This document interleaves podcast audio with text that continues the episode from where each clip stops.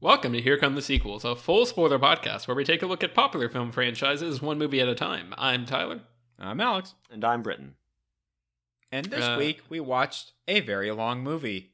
That's It is. tr- 20, 40, 49, more, more like two hours and 49 minutes. Actually, yeah, just about, sure. Well, this is. I was thinking about this today. I, I really, I, I, I worry sometimes that I'm becoming a modern person in terms of my attention span, where I can't focus on something for longer than three or five minutes, and I don't like that. And I was like, well, you know, some things are just too long. Um, this is not one of those things. It could be No. shorter. I will say it could be shorter, but I, I view the length as more of an issue of practicality in terms of fitting it into my day than I do Yeah. in terms of enjoying the movie. I Yeah. I really expected to. I I ended up watching this like last minute, and I was tired, and it, it was late, and I was like, Yeah. I, I did have to break it up just because my I could not physically Yeah. power through uh, how tired I was for the last like forty five minutes of it. Um, so I had to break that part up, but uh, I do. I feel like this captured me a lot more than I expected it to. And I, I had seen it before in theaters and I remembered, you know, enjoying the experience, but not necessarily like being totally roped in by it. And this time around, I was surprised by how much it, it really does suck you in, despite not really being like a fast paced thing at all. Like, in No. terms like, there's not like a lot of constant action or things to drive you to keep you invested. It's, it's all very thoughtful and methodical. Yeah, no, I, I it's it's a much more compelling movie than you would expect it to be, considering how. But I, I mean, I feel like Dune is kind of like that too, though. A little bit. Yeah. Villeneuve's Villeneuve's good at that thing, making Yeah. movies interesting. making them good. Yes. Uh, so on that note, Blade Runner 2049, directed by Denis Villeneuve from 2017, it has an 88% critic score on Rotten Tomatoes and an 81% audience score. I understand that the original has higher scores in, in, in both categories, and everyone's wrong. You're all wrong. This movie is so Yeah. much better than the first one.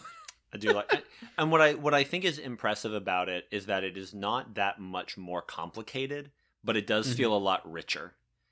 Um, Yeah. and I think that at one point I was watching and I thought, do I think i i i- is this more emotionally resonant than the previous movie, or is Villeneuve just better at convincing me it's more emotionally resonant? And then I realized, Mhm. Britton, that's what storytelling is. it's it's just someone convincing you that the thing you're seeing is interesting. So. Yeah. Uh, but yes, I do find this movie to be more uh, uh, sort of emotion, yeah, emotionally resonant. Would you Uh, like and- to give us the synopsis? Oh, I'd love to, Alex. Thanks. Um, uh, the synopsis for Blade Runner 2049 reads thus Officer K, a new Blade Runner for the Los Angeles Police Department, unearths a long buried secret that has the potential to plunge what's left of society into chaos. His discovery leads him on a quest to find Rick Deckard, a former Blade Runner who's been missing for 30 years. Ooh. Um, I really wish they hadn't spoiled Deckard and the Harrison Ford of it all because he's all over the marketing. sure. I think it. I think it would have been cool to, to leave the audience wanting him like, is he is he going to show up?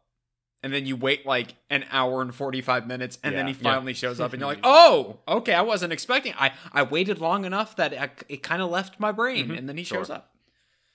Yeah, I mean, it's kind of uh, he has now reprised two of his big roles pretty close together, and he's about to reprise his other one. Yeah. Um, see how that goes. Um, but when he showed up in this, I was like, oh yeah, it's kind of like Han Solo. I do think he's better in this than he is in the previous movie. Um, I, I think he's got a better feel for the material this time. I think Sure. he kind of understands what Blade Runner is now and kind of what Yeah. it like its it, it its place in cinema history. I think he kind of understands. and I think it's also, he probably just got clearer. This is what you're doing in this scene. Yeah. Yeah. This is Yeah. the deal. Um, And now you're just gonna punch Ryan Gosling a lot. yeah, and then you get a really beautiful final shot of the movie. yes. Yeah. Yeah. Um yeah, I'll just start with I, I really, really like this movie a lot. I don't think it's perfect. I've got some story issues.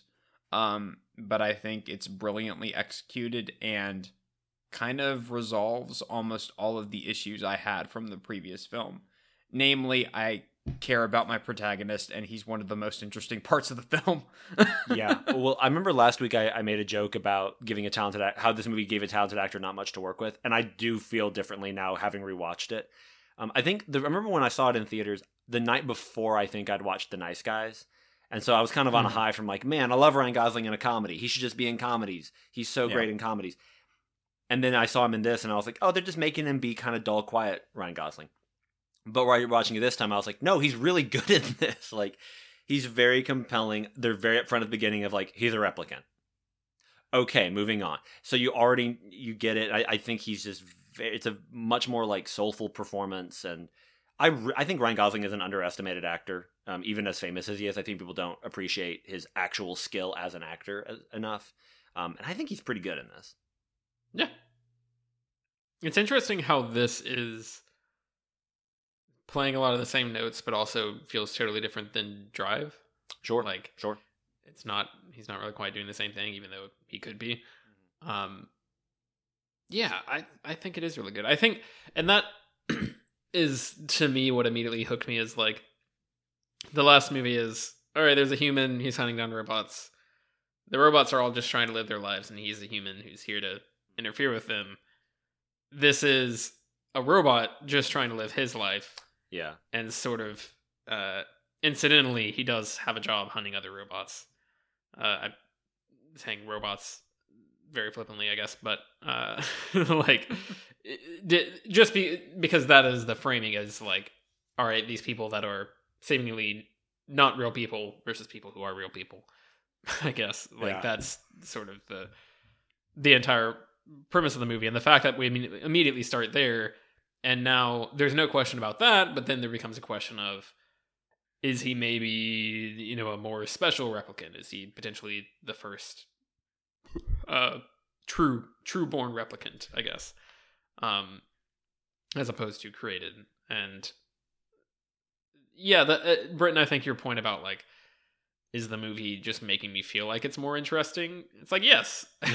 Yeah. and that's that's what's making it work is it's raising a lot of questions and having these characters just grapple with it and really letting the characters sit there and like just struggle with these questions uh and specifically gosling like just letting him work through everything he he learns in this movie uh and it's really compelling just to see someone struggle with that and yeah. well, I think it helps too. I'm sorry. Go ahead. no that was trailing off but I, I- think it helps too that the the first movie it had this theme of what is what does it mean to be human and what is consciousness but it was very hazy and loose with how it addressed it. It was like, huh, what do you what do we think? Kind of like the Eleanor Rigby, I think, the Beatles song. They're like, where do all those lonely people come from? Anyway, this church is nasty. Like they, it, it just is kind of this like, oh, I don't know. It's very dr- woozy, which is a very '70s way to do sci-fi uh, uh, theory, theory. Yeah. But this movie, the theme is is a much more clear cut, like lone, it's loneliness. Or these that was the big one that I picked up on, is loneliness and isolation. That Deckard has been isolated for years, and it's about reconnecting, and that uh, Kay is lonely, knows he's lonely, is taking solace in technology, uh, which is both him sort of confronting his own like I am technology in a way. Mhm. So in a way, it's easier for me to connect with Joy, this uh, hologram love, sort of whatever she, whatever purpose you need the program to serve you, but also she. It it is a less complicated relationship than I would find with a human, and maybe I could. It's it it tackles loneliness. It's kind of similar, I guess, to her, the Spike Jonze movie, but it's a much easier uh, thing to hold on to as a viewer to be like, ah, loneliness. That's what we're talking about, not what is conscious, you know. Um, and I think that really helps inform his performance and a lot of his scenes and a lot of the movie. That like that's kind of what we're getting at here is loneliness and isolation. And you can get meta. Well, what is that? I don't think the movie is trying to be like social media, but it is, I think, kind of getting at like as technology becomes more advanced, how are we using Yeah. that to to replace uh, human interactions in both a sort of cautionary way, but also a like, hey, this is why people do that, like because it's hard to connect with humans, because that is a de- challenging and risky. experience. Well, what really works about this movie is that all those ideas are are great and compelling, but they actually feed into the narrative and Right. feed into the characters and particularly Kay's arc. And it's not just the director throwing in something willy nilly of like, I think that would be cool if this happened. Put a unicorn in there, man. Mm-hmm. Mm-hmm. This movie is better, guys. This and the the world to me in this movie feels really, really lived in. Yeah. In a way that I- I mean, I think we we praised the last movie, like the the world building there, and sort of the especially the kind of set design, the way the characters are portrayed. Like it's a really fascinating world. This is like, okay, how would that actually work day to day? Like, what what would regular people do to get by in something like this that is just the seemingly chaotic uh sort of just mess of dystopian sci-fi ideas uh and the answer is like everyone's really lonely and Yeah. like sort of uh isolating and struggling to get by and I, I think that was really effective to me right away showing just like how does uh Kay go about his day-to-day life Yeah. One that like you get that sense from so many of the characters that Dave Bautista Sapper lives alone on this on this farm. Joy even has things about like I want to actually go places with you because I'm home all the time and uh even like you get the sense that like Jared Leto just is by himself all the time. Um sitting with his weird floaty things. Um, and a skull and a skull. Uh, much like Michael Myers trying to give people a teeth gift. Um, that was yeah. supposed to be Rachel's skull, right? I think Yes. so, yeah. And like was yeah, Uh, uh, I know they then bring in a fake Rachel who promptly gets shot in the head, but the bringing out her skull to present that to Deckard was just I don't know that was super messed up. yeah. yeah a little I will say this might be my favorite Jared Leto performance. Mostly in the sense of I was like, yeah, all right, sure. yeah, And he's only in two scenes. correct. Is is his character supposed to be blind? Because I know he's got like implants, but I don't know if like. uh, basically, I want to know if behind the scenes he was an extra diva because Sure. he was playing a blind character I, potentially. I haven't heard any stories. And I got all the I in- don't inside info. Yeah, no, he uh I I, ass- I don't know. I don't know. I don't know. But yeah, He I I, I has think Jared. Uh, sense of his surroundings to find a skull. Yeah. So I, I will say, I think Jared Leto. I, I've kind of realized that I think I prefer him when he's like the least distracting version of himself. And I think this is probably the best case of that. Because, like, you look at Joker and Suicide Squad, and you look at. I, I haven't seen House of Gucci, but I just look at him in the trailer, and I'm like, you're you're trying to be you think you're the star okay i i get it um and even morbius like i know Mhm. that's technically a a subtler isn't isn't the right word but it's a, a- a leaden. sure but but like i still feel like he's very much just like no i'm the star of this movie look at me keep the camera on me Watch, But, me uh, jump like- up onto the ceiling and growl. Yeah. But because of of just the nature of his role in the movie, I think he's he's like the casting works just just Yeah. fine. Like if he were Kay, Yeah. this movie would not work nearly as well. Yeah. Uh, Ryan Gosling is great all the time. And it, it took me a while to really get a read on what his character arc was. It took me a few watches because Tyler, I, I kind of had a similar viewing experience the first time I saw this, where I was like, yeah, it was really pretty and I liked a lot of it. I don't know how I feel about like the whole subversion with the chosen one trope and kind of where that leads and I guess he dies at the end. Like a lot of that stuff I wasn't really connecting with. Um but I think the key scene that I was missing was when after Joy has been killed, his version of Joy, um, he then sees the giant hologram, naked, blue haired Joy reach out to him. And it's just like the most depressing thing I've ever seen in my life. Cause he, Yeah. cause it's basically just like the realization that, oh yeah, this was a product Yeah. made specifically to to just keep me happy and that's all it was it wasn't real and i now have to go and help uh, somebody else because there's something real out there for them i have to I have to give my life for this this other cause. I I really like that line that gets brought up. What is it like? Um, dying for something noble is the most human thing we can do, or Oh, something yeah. like that. And like after a few watches, all of that stuff really started to connect with me, and I was like, okay, okay, I'm vibing with the movie now. Sure. Yeah, no, I, I agree, and it's such a, a heartbreaking moment when Joy is destroyed because it's the, the movie's edited really well, but it's it- she's like leaping for him, and she says she mm. starts to, says I love you, and it cuts her off before she finishes. But then we all it also cuts to Ryan Gosling's face, and we just hold on him, Yeah. reacting to that. It's really effective, mm-hmm. and we're And gonna oh, go ahead.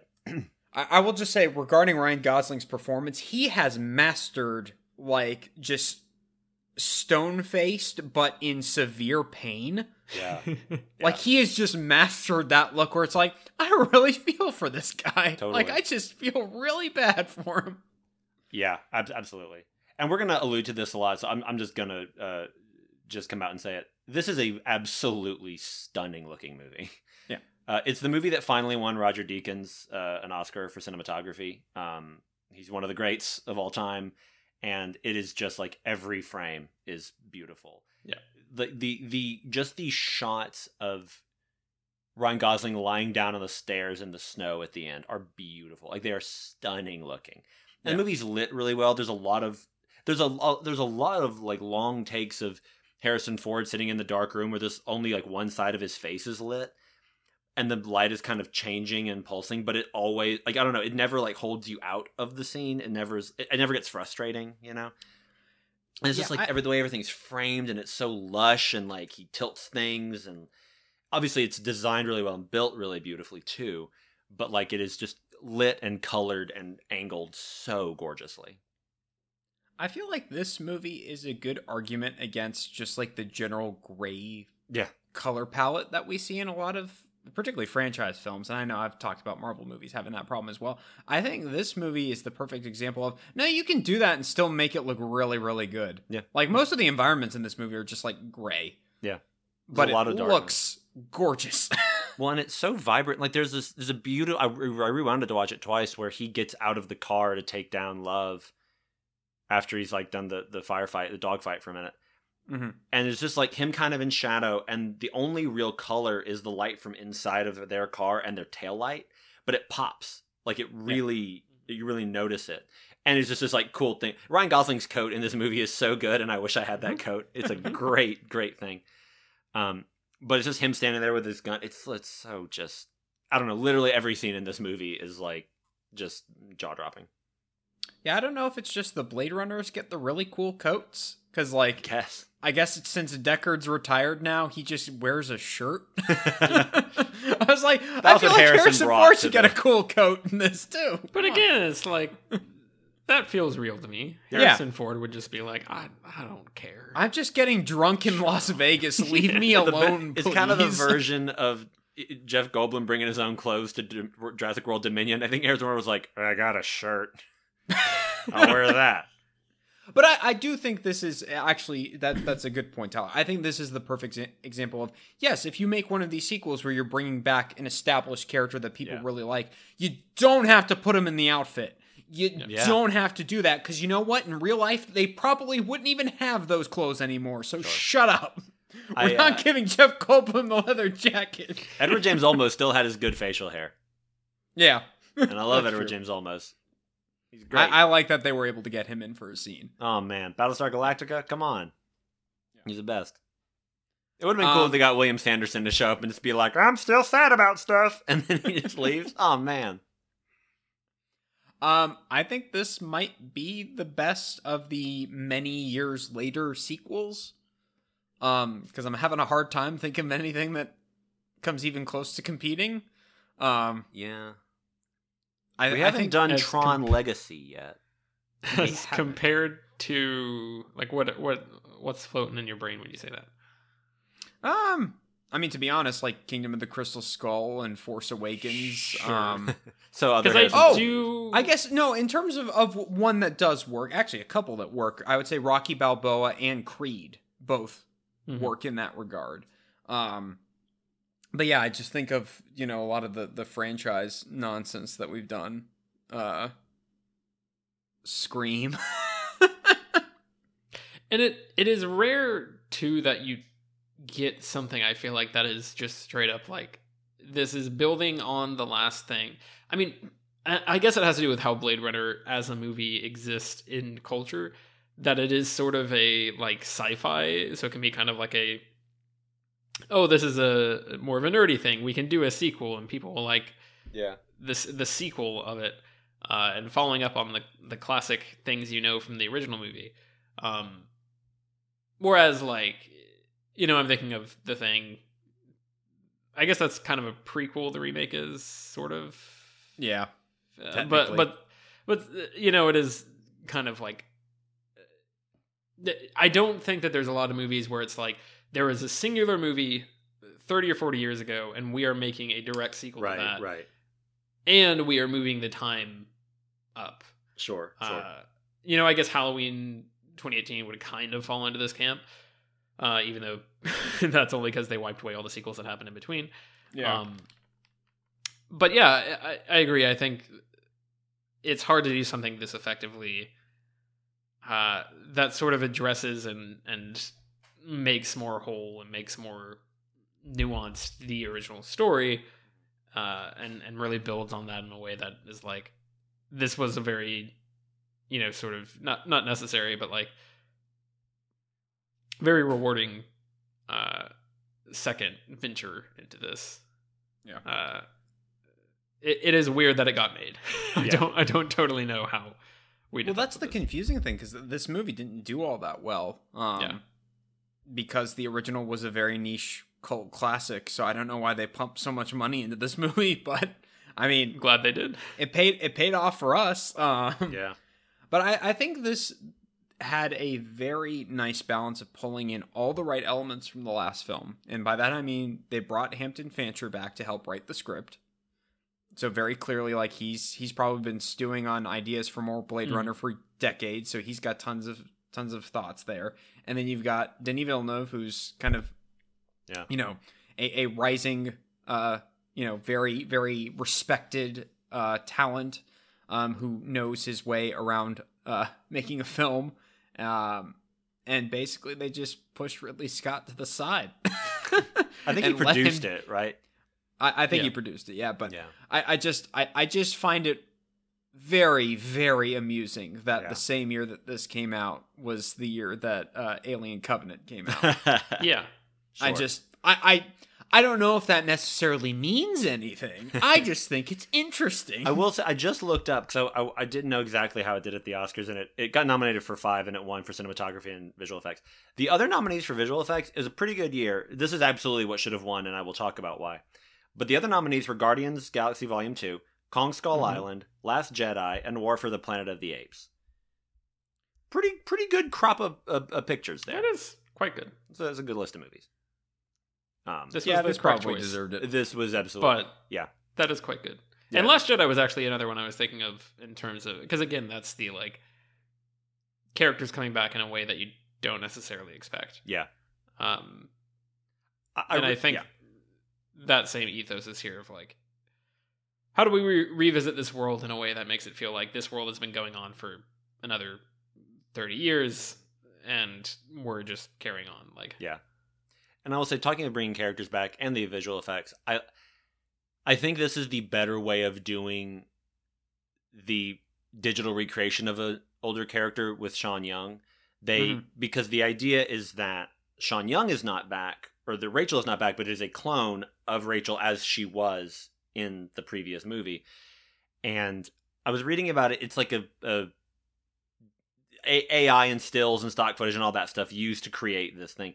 But I think the voice is a sound-alike actress that Sean Young actually worked with to like, oh, this is what my performance was, and this is kind of how I did it. So like knowing that she was still involved and that they had an actual human do it and not an AI creepy program thing, it makes me feel better about it. Yeah. Sure. That that moment is the closest in this movie that I got to feeling like the visual effects were hinky. And it's not even bad. It was just a matter. I think it was only because I'm so aware that that's a digital character and a specifically a digital recreation of a real person that I just saw last week. Um, but otherwise, this may be one of my favorite visual effect movies. Like just in terms of how the effects are integrated into the movie, how tangible they look, how they're blended with the physical effect. Like, I think the effects in this movie are stunning. Yeah. Um. I, I think what even sells that better is that right afterwards, Harrison Ford, Deckard points out a defect. Yeah. And he's like, oh, her eyes are the wrong color. And it's like, oh, all right, so they're kind of a wink, wink, nudge, nudge. We recognize that this looks this looks weird. Yeah. It's not Um, supposed to be perfect in a way, and it's also like we don't then have her like doing scenes with the character. Yeah. That it has this whole like, yeah, this is supposed to be the the point in the movie is that this is a, a crass clone Yeah. meant to trigger Deckard's nostalgia. like Yeah. we're kind of aware of what that is. We're not we're not giving into it. We're kind of calling it out and doing it. Yeah. I, I messaged. Go ahead. I, I was, I'll, I'll just leave it with this. I, I do appreciate that they actually had the confidence. I think closely before that, right? They actually show a flashback to the first time he sees Rachel Yeah. walk in. I'm like, okay, so you guys, you had enough confidence to actually be like, okay, these are going to be within close proximity of each other, and it's Yeah. going to work. Yeah. So Well, it's just this movie is full. Everything with Ana de Armas and the visual effects there is amazing. When she goes out into the rain and the hologram is like kind of becoming tangible and kind of not, she's flickering and the water's hitting her, but also going through her. The way that like Ryan Gosling is like touching her face, but you can tell that he's he's not. He's just shaped around her, but he also is. Like, that's amazing. There's always a little bit of translucence with her. Um, and and I messaged you guys uh jokingly because I like to uh, I like to wax comedic. Um, that my favorite scene in this movie is the threesome, and I make no apologies, uh, which is true. but um, the reason I bring that up is because, and that we can go back to the loneliness thing here. I think it's one of the most amazing visual effects scenes that I've ever seen in terms of digital Mhm. effects, where Mackenzie Davis uh, comes in and Ana de Armas and is a hologram, and she's gonna like try to sync up with Mackenzie Davis so that she and Ryan got like Ana de Armas and Ryan Gosling can consummate their relationship through the proxy of this physical uh, uh, replicant in Mackenzie Davis, and it's these two women who do not look alike at all, but they layer their but they're like layering their faces over each other, and they're like the face will morph. It'll like go from Ana de Armas to Mackenzie Davis and back, and halfway, and you're like getting a little, you're like, oh, that's her eyes and her cheekbones or whatever. That's really incredible. And then there's this gorgeous shot of both of their hands kind of weaving around the back of his head and playing with his hair. Like that whole scene, just from a visual effects standpoint, is so brilliant of how how they're just blending everything. But also, it's so tender and sad and lonesome and cathartic and romantic and bittersweet and tragic and like it, it is well established canon that I love Mackenzie Davis that I think she's one of my favorite actors. I just adore her and she's so talented and great in this and I love her. Um and like Anna de is no slouch either. She's great.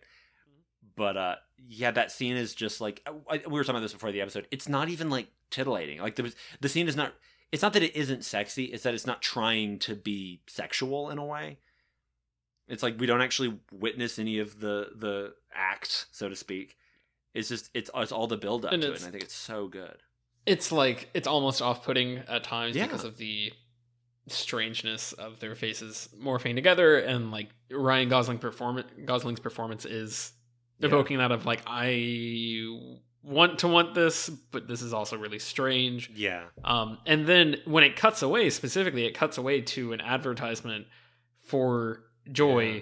the product uh on like a street somewhere saying like I can give you what you want or something like that. And then they jump they got to the next day. Um it's it's brilliant. It really is. Like it, it's so like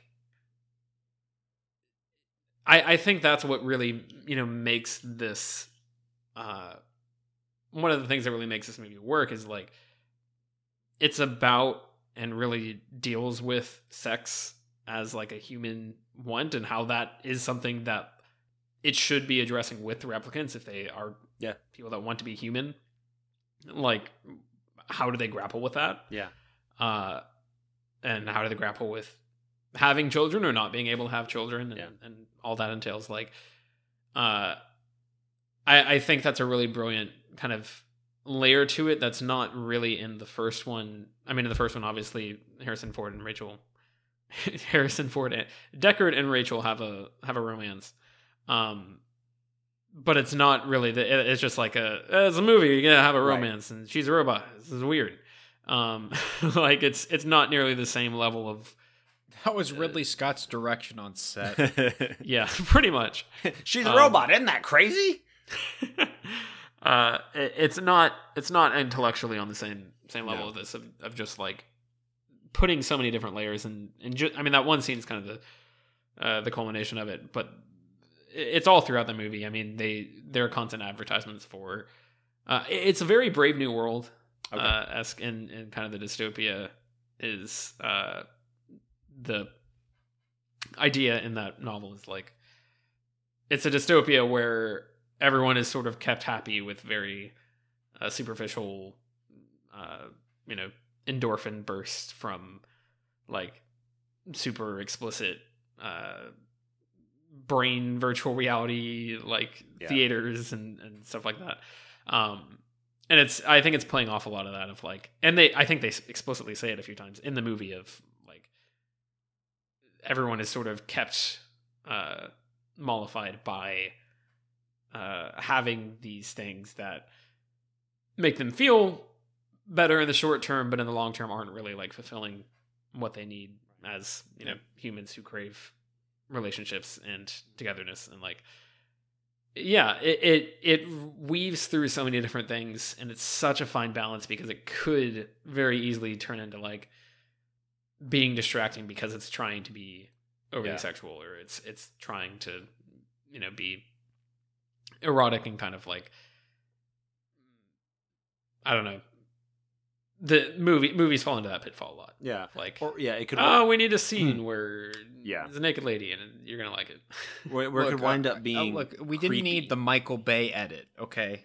yeah, where, it- uh, where it it could wind up being creepy, creepy, as opposed to no. This is supposed. It, it's kind of weird that this is happening, and that's the point. yeah. Like, it's kind of unsettling that society got to this place, and Yeah. and the but and that that they don't get into the need of sex as being something crass or like the release of it. It's like no, it's the it's the intimacy and the connectivity of it. Yeah.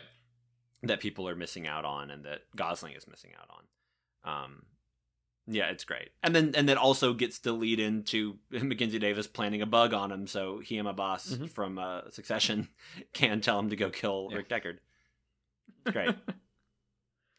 Um, real quick, if I remember correctly, I think most of the ads that we see in the first Blade Runner aren't they about getting off world? I think so. Sounds like right. go on a trip and explore Yeah. the colonies or whatever. So I, I actually like that as a nice like it feels like a psychological evolution to trick people or like keep them like basically just keep them in their lives where Yeah. it's like oh you got the originally it's like oh you've got the one thing that you can hope for you can strive Yeah. for and it's very clear that most of the people on earth are not going to be able to get off world like that's Yeah. just Yeah. Yeah. like that's a pipe dream um and i like that at, basically after whatever disaster happens where it, it's like i don't know if it's like an emp goes off or or what but basically they lose all of their technology they lose all of their data um in like shortly after the first film i believe um and they kind of had to just start over i like that it suddenly becomes a lot more like compact and now it's like oh now we're just stuck within our lives and then we have to focus on the technology that we have at hand um which is where joy comes in um i actually think that's yeah it feels like they Hmm. thought about it yeah. And again, it's something that you can connect to the real world without feeling like the movie's just trying to feed off the zeitgeist. yeah That you can attach joy to like is that social media? Is that porn? Like is that dating apps? Like what what does that mean to you in the way that we all is it grapple? with- podcasts Is it podcast? yep. That's what it is. Here come the sequels. We can give Do you you, think- what you want. Do you think Jared Leto had a podcast? Yes. Well, Has a podcast in the Blade Runner universe? oh, in the Blade Runner, probably. Yeah. Is he like? Yeah. Today I'm here to talk to you about making arms His- for char- replicants. His character's name is Wallace, right? Yes. It's called For Wallace It's- and a Roof. No, For Wallace It- and the called- Truth. it's called it's called meander with niander a wallace podcast yeah, it's about yeah. Talks about cereal a lot. Um, and every time it starts, it has that insufferable little tune that Mhm. that plays when he when uh Kay turns Joy on and off. right, right. Um, the other uh, really big thing of isolation is uh, uh, the the chosen one character, the Doctor, played by Carla Juri, who's great in this. I'm not familiar with her otherwise, but she's the Doctor, the uh, uh, Deckard and Rachel's child, who's living in the uh, the dome because she's sick real bad, but she can like simulate all these different um, environments.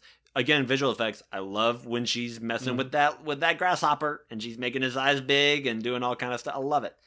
She's building like a birthday cake, and then she's got like kids floating around it, and st- yeah, it's, Oh. it's great. again two scenes but she's so good in it like i really like that performance and like that that character who is having to again simulate even more of a life than kay is um Yeah. is it's just heartbreaking and then the, that beautiful scene at the end with harrison ford so good Well, and I was gonna say that's like exactly like what you're. It, it's a microcosm of what you were talking about, Alex. Of like, she says, "Hey, my parents, you know, got away to get us off world, but then I got sick and had to stay behind, and I had to stay isolated. Like literally, that's what happened to everyone. Yeah. like the people that went off world, they were left behind, and they've they're all in their bubbles. Like it, it is.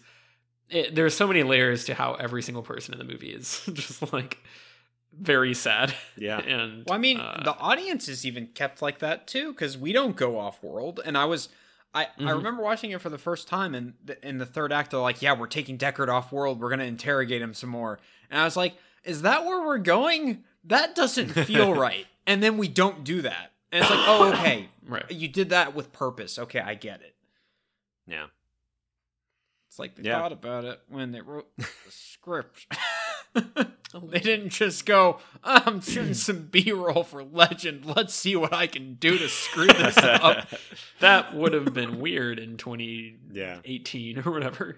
but also like that they do i think this movie does a really nice job of addressing and not addressing all the theories of blade runner of being like Yeah. we're, we they never outright state that deckard is or isn't a replicant and that they've created this thing of like hey replicants can reproduce does that mean two replicants reproduced or a replicant and a human reproduced like Yeah. either way the point is that a, a, a replicant with a uterus can grow and uh, birth life and so Yeah. that doesn't require necessarily and they could have gone into this whole thing where they're like no deckard his parents were junk traders who dropped him on the thing or whatever but i love it that they're just like we're not really going to talk about it because that's not the point there's even a, a joke where uh, he has a, a dog which is a great dog i like that dog a lot and gosling said is it real and harrison ford says why don't you ask him i was like good i like the way Yeah. we're addressing that because of Yeah. how overt the movie is about like kay's a replicant don't worry about it keep going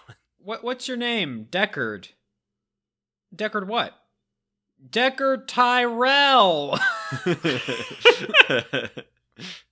I don't know why he named me after Tyrell.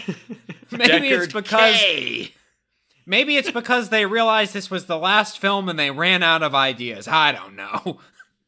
It would be funny if they did start narrating until Harrison Ford showed up. I don't know why he was in my hotel house. One thing, uh, as a as an aside, there, one thing that I really like is that they use joy as a uh, way for ideas to bounce off of uh, Kay without having him have to say them. Yeah. Like she's kind of questioning him and saying, like, "What do you think of this? Where where are we at here? Like, what what does this mean?" Uh, and he's sort of like in his stoic way pushing back, but like that's a I think that's a clever organic way of kind of getting around having to explain why this character is just staring uh, and sort of sullen and uh, grim the entire movie. Um, and also, well, also because she's always affirming, she always wants to kind of make sure that he's happy and comfortable. Yeah. She's always pushing of like, no, you're the chosen one, even though Yeah. the facts don't necessarily line up. Obviously, there's a lot there for him to kind of consider, but um, she she is the one that is like, yeah, I told you you were special. Yeah. Yeah. It's neat. Um, There are a bunch. I did want. Um, I did want to get into some of the the issues I have with with the movie, and really this comes down to just like the. I don't know if the the story with what happens with Deckard's daughter necessarily makes sense in terms of like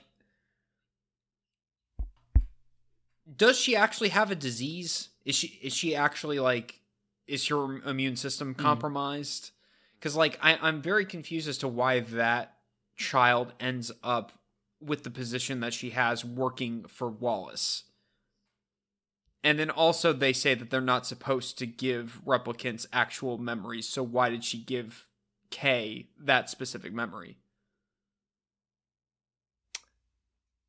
Yeah, I don't know, honestly. Yeah, I don't know. I don't have an answer for you. I mean, Yeah, and I think just also the timing of like apparently they took her to this really janky orphanage that Kay goes and visits and switched the records or made a duplicate and there was like the the girl died and there was a boy instead, which is why Mhm. in the the flashbacks, you know, we're we're led to believe that she is a younger Kay because she, you know, it's hard to tell um if she's a boy or a girl in those scenes. Um very dark. I don't know, a lot of that Yeah. A lot of that I feel like is intentionally hazy of like just don't don't think about it. That's not it's not that important. Yeah, I mean, I. Yeah, because she, I mean, she tears up when she sees the memory that he's thinking of, because Right. obviously she's like, "Oh my gosh, this is my memory." Uh, she says, "Like I do like the look on her face as as he freaks out and he leaves cuz she starts to have that look on her face of like, "Oh, I think I've just ruined this guy's life." Yeah.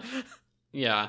Um and so I don't know if the implication there is that like she did that on purpose uh to try and, you know I, I guess she wouldn't really know enough to do that on purpose. So I don't know if the idea would be that someone at some point was able to give Kay that memory so that this whole mystery would unravel. I'm not sure.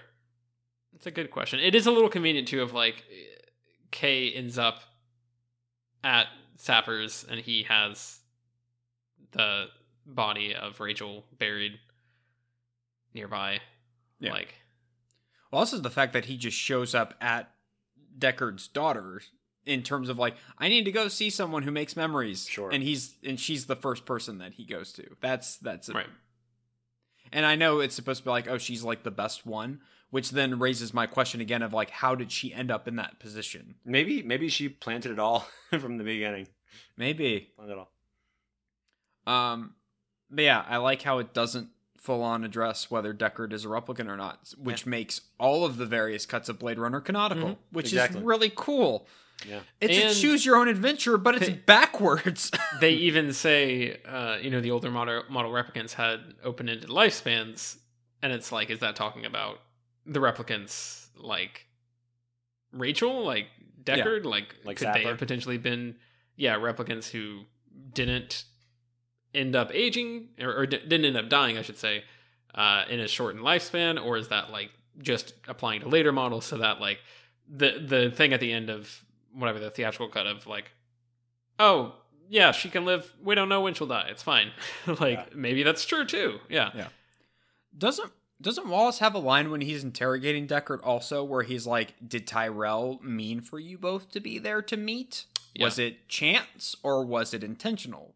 Um, and he seems to be kind of interested in that, and I'm like, "Oh, I didn't know."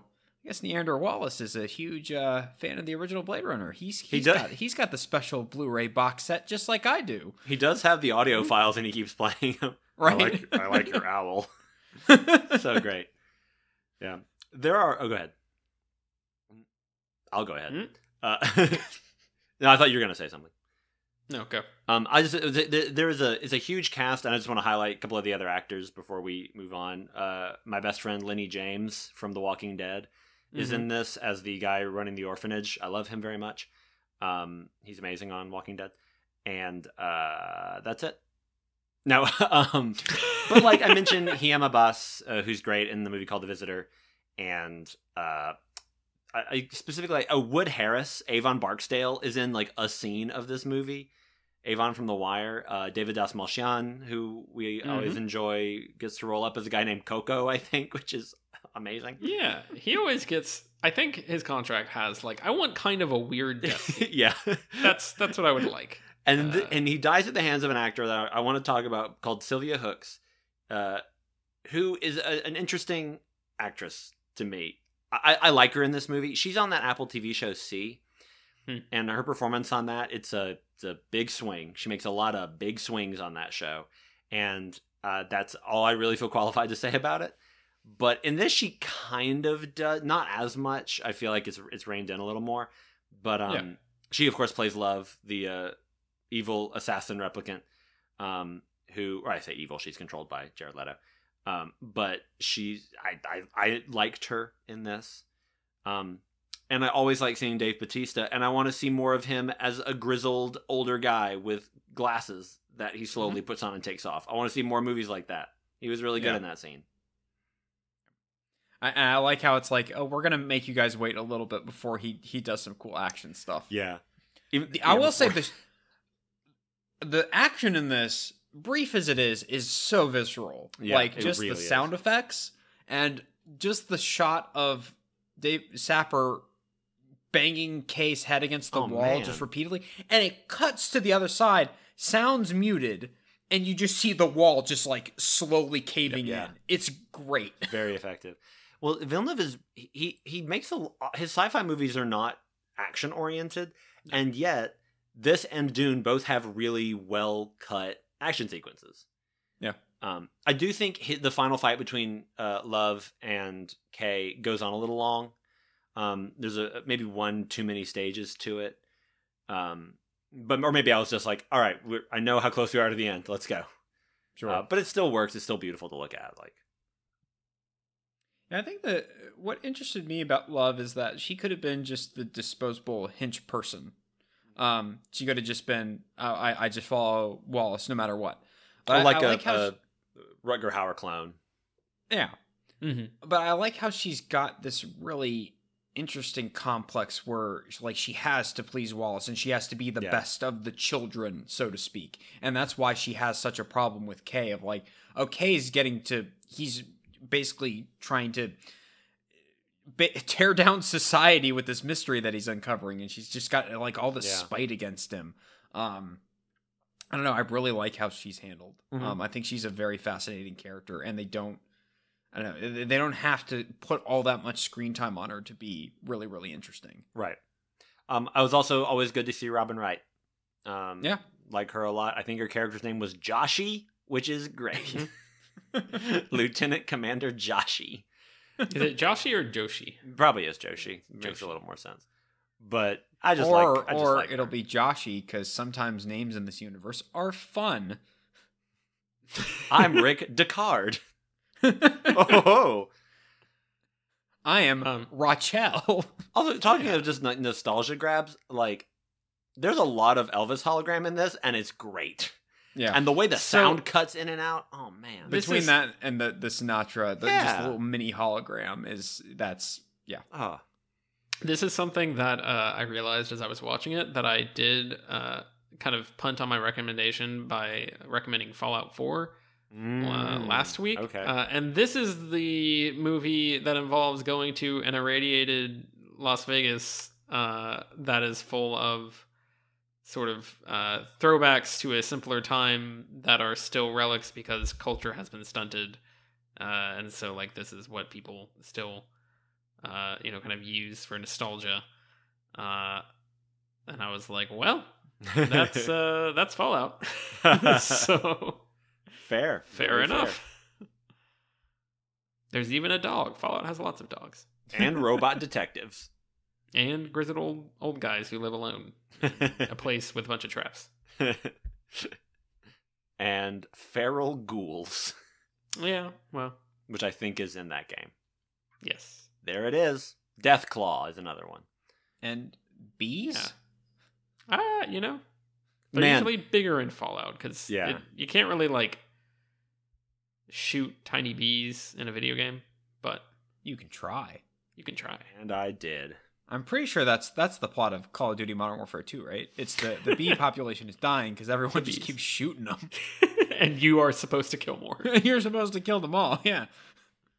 It had to come to this. yes. Yeah, I um Why am I not writing scripts for Call of Duty campaigns? That scene made me unsettled when he just puts his hand near a bu- like near a, Yeah. a, a- an apiary and a bunch of bees get on his hand. I was like, oh, oh, Ryan, a braver man than I. Mhm. Good stuff though. Yeah. Um Yeah, how do we feel about Basically the movie hints at the end that because um Rachel being able to give birth is that that truth is about to come out. Um and society is going to learn that androids uh, do indeed dream of electric sheep. They can procreate. Um or at least some of them can. That's also a question I have.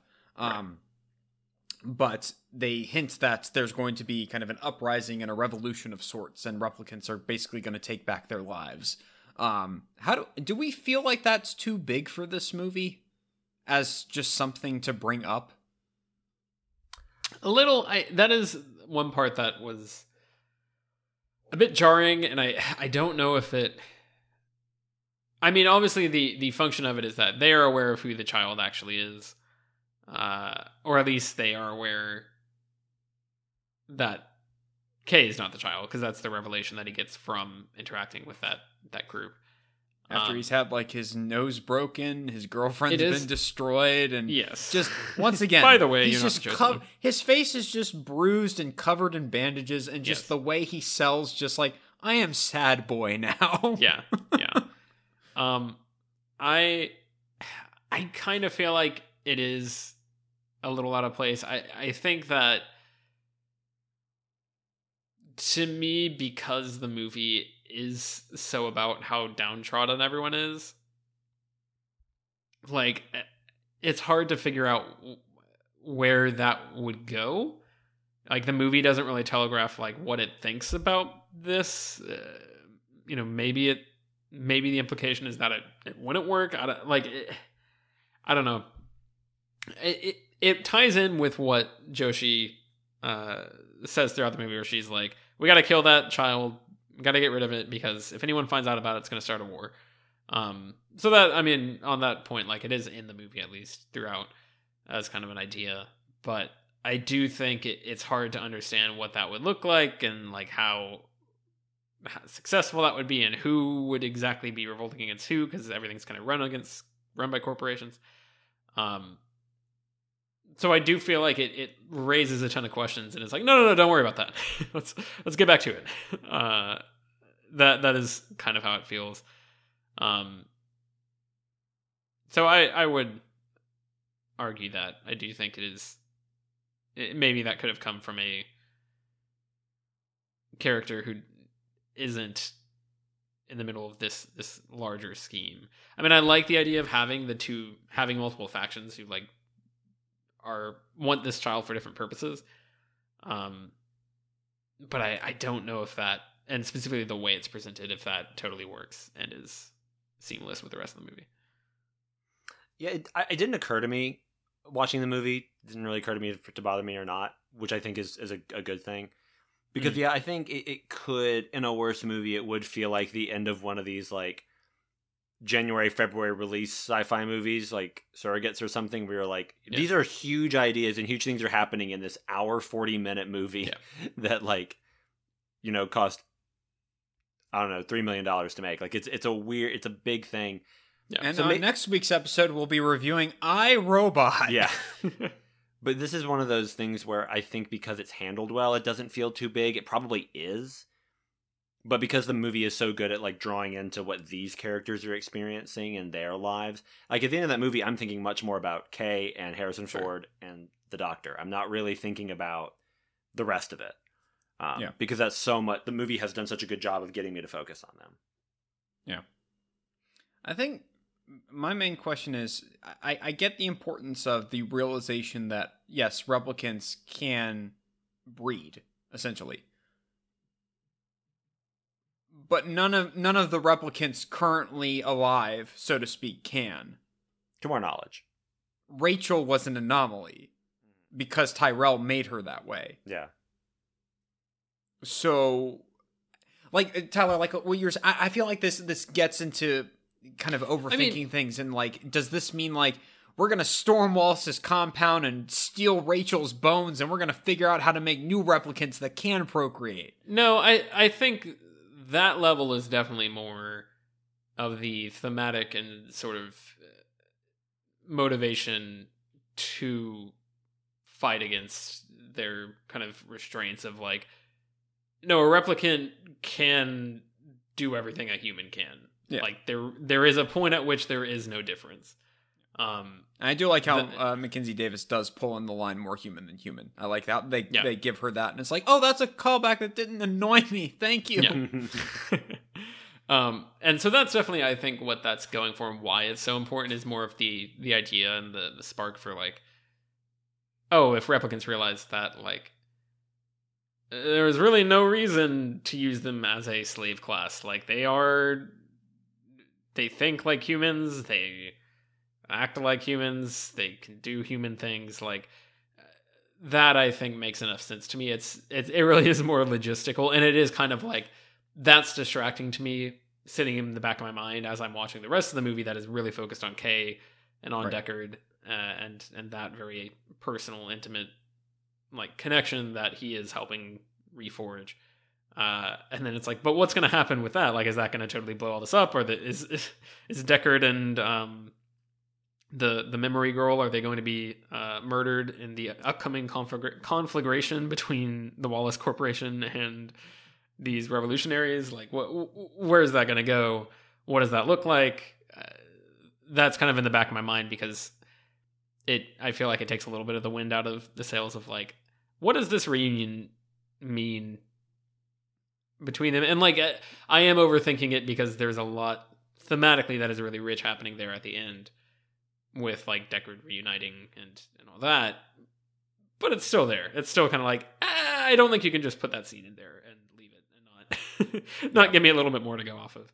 I, I am imagining like the next movie being the Jurassic World Dominion of this franchise, where like basically we have the same status quo with Deckard, and he's just hiding out somewhere, but he's got his daughter, and she's just like it's the Maisie role where she's just like Mhm. complaining and she wants to escape, and then it's a kidnapping plot, and there are locusts. Blade And then at the end, she releases a bunch of dinosaurs because they're just like her. And then Oh. there's and then there's a giant replicant. I'm talking like 50 feet high. yeah. and and the director who I don't know if we want to just say it's Colin Trevorrow, but he describes this giant 50 foot replicant as the Joker. Yeah, it's, Yeah. it's called Blade Runner Shadow Recruit, and we're all so excited to see the Giganticant um, show up. Oofa doofa. um, I do want to shout out the score real quick. It's Oh, Hans yeah. Zimmer. Um, and you know Hans Zimmer always kind of turns in great work. Um, and I really like how it's not just a complete carbon copy of the original Blade Runner. I like how it kind of takes its time with weaving in certain cues from it. Um, I like how it waits till the literally the end scene before it starts playing the music from Tears and you know Tears and Rain. Um, and, but like a lot of the the music is very atmospheric. Like sometimes in scenes, I'm like, is that a sound effect in the world or is that the Right. score? I I really like how that's done, and it just makes you feel. If the the purpose is to pull you into the world and ma- almost make you feel like you're there. Um, I think the score enhances that experience. Yeah, I'd agree. Yeah, I thought it was still Vangelis. Like that's how good the uh, Yeah. Mhm. how good of a recreation it is, without literally being like a copy or something. I like the weird test they make Kay do to determine if he is Yeah. still functioning the way Cells. Should function. Interlinked Yes. cells. yeah, I never really understood it, but I liked it. I think the idea is that they're they're saying like these really aggressive things toward him, and he's got to remember the word that he's got to Oh, okay, that yeah. he needs to repeat, and he has to do it within a certain time, so Yeah, he can't checking like, his reaction pause too speed. long. Yeah, interesting. Yeah, it's it's weird. It's it's quirky. I like it. It is We keep we we keep we keep up the quirk in Blade Runner. One of the more precious elements of the story. Mm-hmm, mm-hmm. Before Well, David I like- before David gets high five to death. well, because one one thing I'm thinking of is the Total Recall uh, remake Mm. um, that happened back in like 2012 or whatever. Um, and that basically you have like this really original, weird, crazy action Paul Verhoeven, Arnold Schwarzenegger sci-fi movie that's just wild and nuts. And then it just gets watered down into it's a generic, sleek Mm-hmm. 2010s action movie, and Colin Farrell's fine, I guess, and it's just kind of boring. Um, like I feel, like I feel like a studio mindset would be make that movie, but it's Blade Runner, you know. yeah, And I feel like if we if we went and watched that movie, and I'm like, oh, so that's what Blade Runner 2049 could have been. Yeah. Because even yeah. like the design of the world is trying to be Blade Runner, and it's obviously not doing. I mean, it's fine for what Yeah. it is, but it's not. It's not nearly the same. yeah. But the, like the fact that they just let this be a weird, long, like Yeah. meditation movie, I think is brilliant. Yeah. It expands a lot on the um I think the world of Blade Runner. Like I'm thinking of the the big seawalls Mm-hmm. that it it shows throughout uh and I think it specifically rec- references at some point that like sea levels rose uh presumably due to global warming. Um and then also there's giant trash ships Yeah. that just dump like tons and tons of trash at once uh, into this this massive like junk uh, plane. Uh, it is fascinating. There, there's just a lot of really good stuff like that. That is like, yeah, this feels like the same world, but we're seeing more of it, and it's thirty or forty years advanced. Right. Um, it's kind of you know bigger and like I mean all the the giant statues in Las Vegas. That's really cool. Oh man, gorgeous. Um, it, it is like it's it's interesting to see a movie that's like okay, clearly this other movie that we are following up on was supposed to happen next year, right. uh, and that doesn't make any sense, or two years from now. That doesn't make any sense, but we're going to run that out and continue playing along that line as if that were the case. Like, we're not actually thinking in 2049 this is what the world's going to look like, but we're playing in that sandbox and, and carrying Yeah. on. Um, so I think that it, it's really well thought out in how it approaches that, that challenge. Definitely. We got anything else? I don't think so. All right. Let's let's do the grades then. I am going to give it an A minus. I think it's got a couple of stumbling blocks when it hits that third act in the story department, but it's really really strong and much better than the original. Uh, I'm gonna keep saying it. It's much better than the original. A minus. Um, I'll, I'll, I want more. Can't- uh, but, but wait like another 20 years and then give me another one. Sure. Give me give me Blade Runner 2079. Let's do it. Blade Runner 2069. There's my movie. Are the, they're That working on like a. TV show or something, right? Oh, I don't know. Probably. Yeah. I know the Dune. There's the but it's gonna do that. The Bene Yeah, Gesserit right. show. Anyway, I'm gonna go A. I'm not sure why it's not an A plus, but this leaves me room to give it an A plus later. It's fan- It's absolutely phenomenal though. Like it's a Mhm. terrific movie. People should see it. I think I'm gonna go A minus as well. I'm tempted to go A, but I, I I do feel like I probably could rewatch this. I'd have to space it out a bit, but uh, you know, I think over the next few years, if I rewatch this a couple more times, then I might eventually be like, Sure. "Oh man, this is just the best." Um, Yeah. But I, right now, I feel like there's still a few things that I think that the momentum is so strong in this first two acts, uh, and then the third act is kind of like we're introducing some really big things, and then we're also just kind of landing uh, on what was already happening, and it I don't know, it, it doesn't totally connect for me in a way that's like that was a super satisfying resolution, Yeah. um, but it's good. We didn't mention the wooden horse at all. I don't know if we need to. Oh, but yeah. that just occurred to me, and I, that is like the main motif uh, or It's a symbol neat- in the movie. It's a neat play on the origami thing. yeah, yeah, And I really like how they play up the fact that it, it came from a tree. Like Mackenzie Davis's character is like, I've never seen a tree before. Mm. Yeah. And that just kind of broke my heart a little bit. um, and then she she picks it up later and she's like, hmm, it's wood. It came from a tree. All right. Yeah. I, I had to give this movie somewhere in the A range because Mackenzie Davis is from Canada. So I had to be like A. Because they say that. So's Ryan Gosling, I think. Anyway. Uh, I was gonna say, do you really want to set that precedent? How many how many movies would we have to go back and change to A's because because we've got we've got Canadian actors in them. Uh, good point. Yeah, Dark Fate's not an A. all right, Br- all right, Britton, Britton. All right, I'm gonna need to get your grades on the prequels because Hayden Christensen's Canadian. Oh, Let's is go. he? All right. Oh, Oofa doofa. Hayden oh, Christensen. boy. Well, I'll do a I'll do a smoke bomb and uh pit uh, uh Hollywood pitch. I'm gonna pitch a movie. No, um, I did I did get an idea for a movie the other day, but it's not relevant, so I'll talk about another episode. All right. Is it Um, Blade Runner 2079? It Where sure is, Alex. It- and in it's this just- one, It's just Harrison Ford, like, but he's Oh, a hologram now, yeah. and Mm. he goes and fights a 50 foot replicant who is the Joker. yeah, and there's NFTs and the blockchain. Yeah. It's yeah. all there. It's all there. No, uh, I, I'm, I'm gonna, I'm gonna recommend the movie that I, I was, I was gonna recommend one of my favorite movies, uh, and that is a movie called Lars and the Real Girl from 2007. Uh, and I'm recommending it because I haven't uh, yet, but it's one of my favorite movies, like I said, and it also uh, is my favorite Ryan Gosling performance. Um, I'm also gonna go ahead and say it. It's one of my favorite performances by any actor in anything. Oh, Yeah, there it is. Gauntlet Thrown. Um, if you don't know, it is a little indie movie directed by Craig Gillespie, uh, who would go on to make I, Tonya and Pam and Tommy.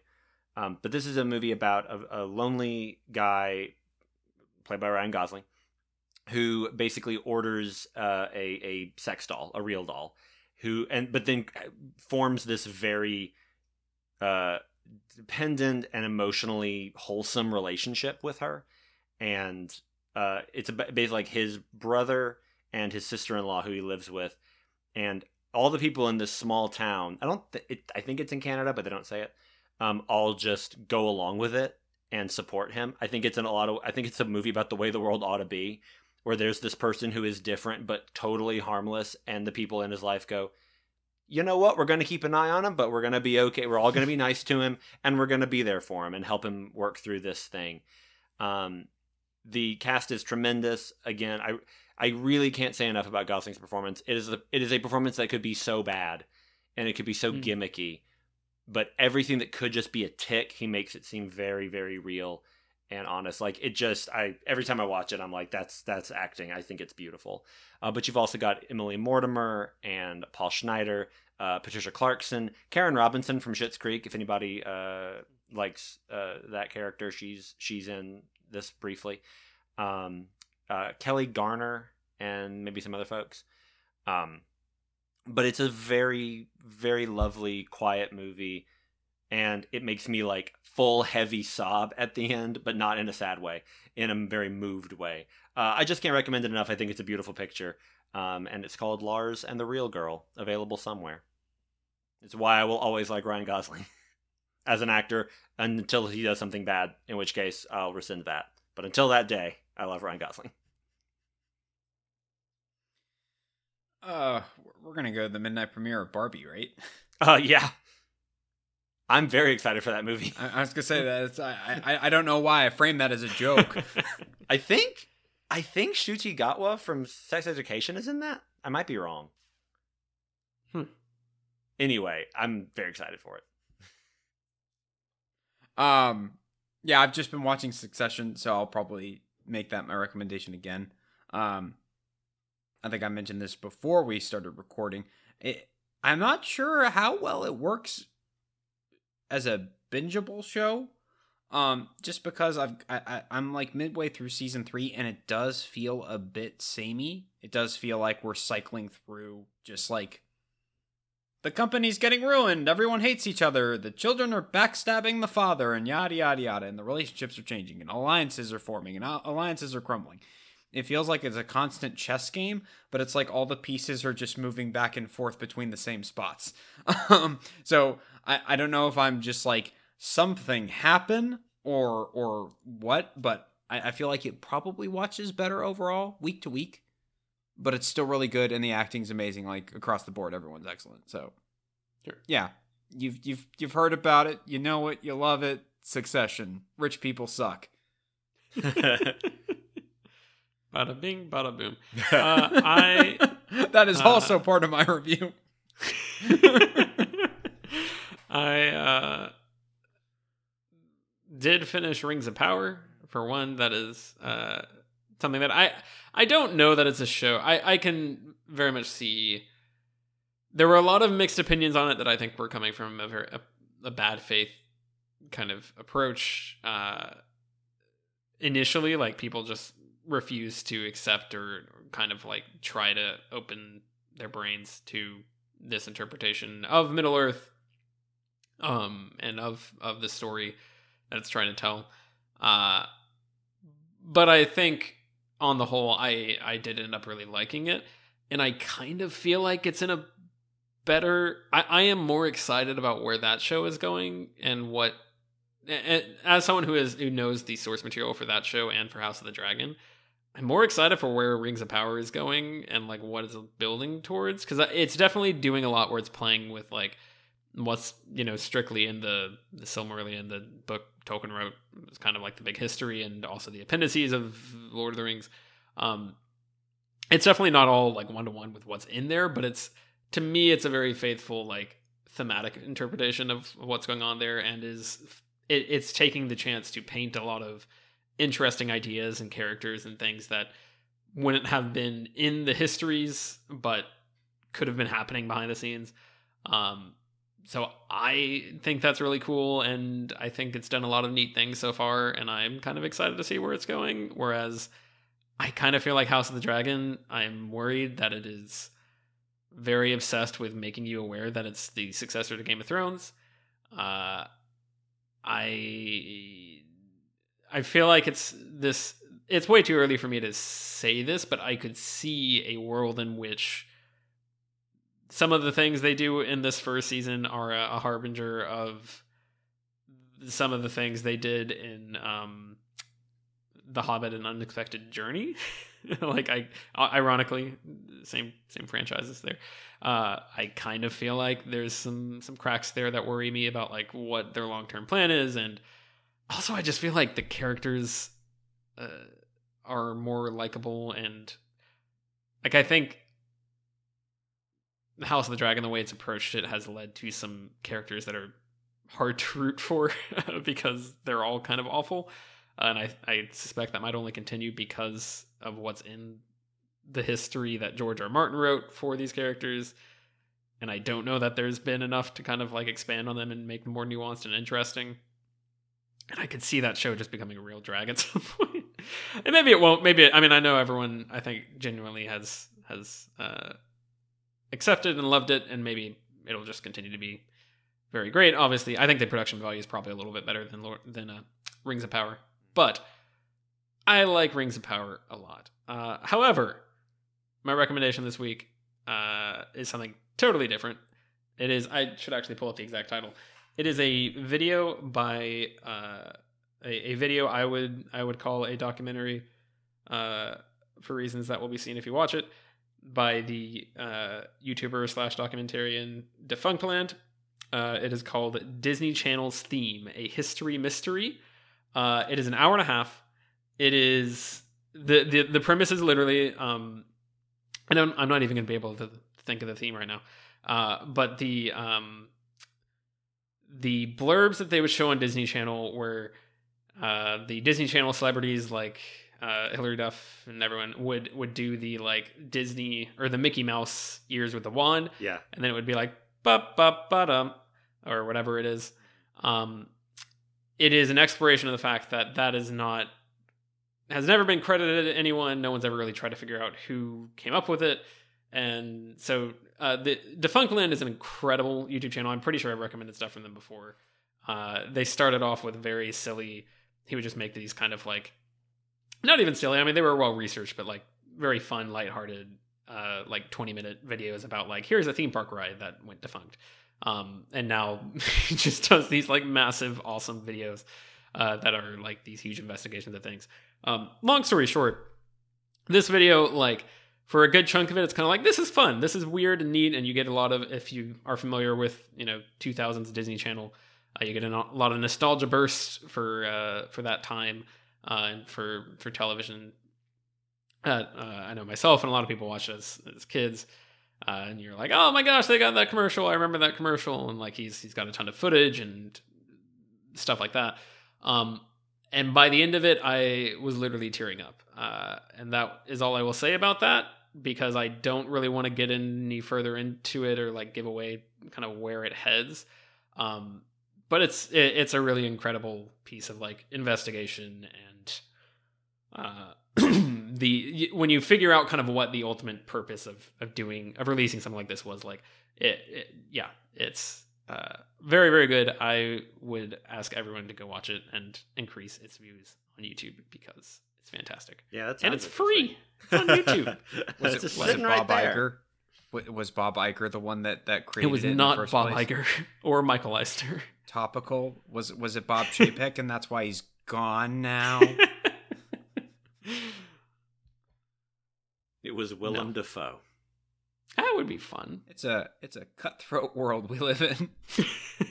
Speaking of Succession, we we, we did have a group chat um, with the the Bob Iger news when that broke, and I did go Succession feels way too real now. Like I can't I can't handle this. I thought you were about to say we did have a group chat with Bob Iger, uh, which is true. yeah, we know. I mean, Bob we Iger. did. He I doesn't mean- really post in our chat, but he is there. no, he And played I mean, Battlefield we with congratulate Alex. him for all his continued success. Yeah, at Battlefield when you play with him. Look, if Bob Iger was in charge of Disney when Love and Thunder came out, you, you better believe I would have given that that like a, a solid Oh, like man. C plus. He just Mhm. all he, he he just keeps sending me Civ Five requests, and I'm like, Bob, this is like the pieces of flair on Facebook. I just it was cute, but I don't have the energy anymore, bud. Fun stuff. So uh next week's episode is a secret, not for any ma- major reason. Just we don't want we want you guys to look forward to it. And It's uh, a secret to us. we're moving into we're moving into the holidays. we we got some plans and we got some open spaces. Uh, much like Mhm. the chess game that is uh, life when you think about it. You're gonna say the chess game that is chess. That is Uh, chess. if you want to uh, be up to date when we announce our new chess podcast and solve um, that mystery, gumshoes. uh, you can find us online at herecomethesequels.blogspot.com or on Twitter at HTTsequels. You can email us at herecomethesequels at gmail.com. We are on Spotify, we're on Apple Podcasts, we're on all the stuff. Give us a like and subscribe and five stars. I don't, apparently that stuff helps. Uh, Yeah. I know nothing. Um, we've been doing this podcast for for several several years to be charitable, uh, and are just kind of like, hey, I don't know. We like to put stuff out there and hang out and talk about movies for a little bit. Yeah. Um, but we want more of an. I want again. I request uh, memes for me to describe on this podcast. You may go and revisit some of our previous episodes to identify uh, cases where I've done that and see, you know, the skill that I've been working to hone uh, in describing those memes. I would love to do more of that. Uh, I have decided the the crop from Joseph that I was working off of. I think I've I've exhausted what I would like to exhaust from it. So I would like a a fresh uh, submission of memes for me to describe in a segment that would normally go here. uh, I've been Tyler. if you go to the Spotify page for our podcast and hit click more like this, there will be nothing because no podcast is like ours. We are the original and the only and the explicit, meaning singular, not crass. Um, unless you listened to the beginning of last week's episode where I was honest. I love you. I've been Britton. Uh, I, I'm being told by our lawyers in the background that, that I need to state we don't lie. But you're gonna say, Marlo, that we can't tell them we love them. like I said, No. my lawyers are saying we can't lie. I've been Alex, and you're having a good night.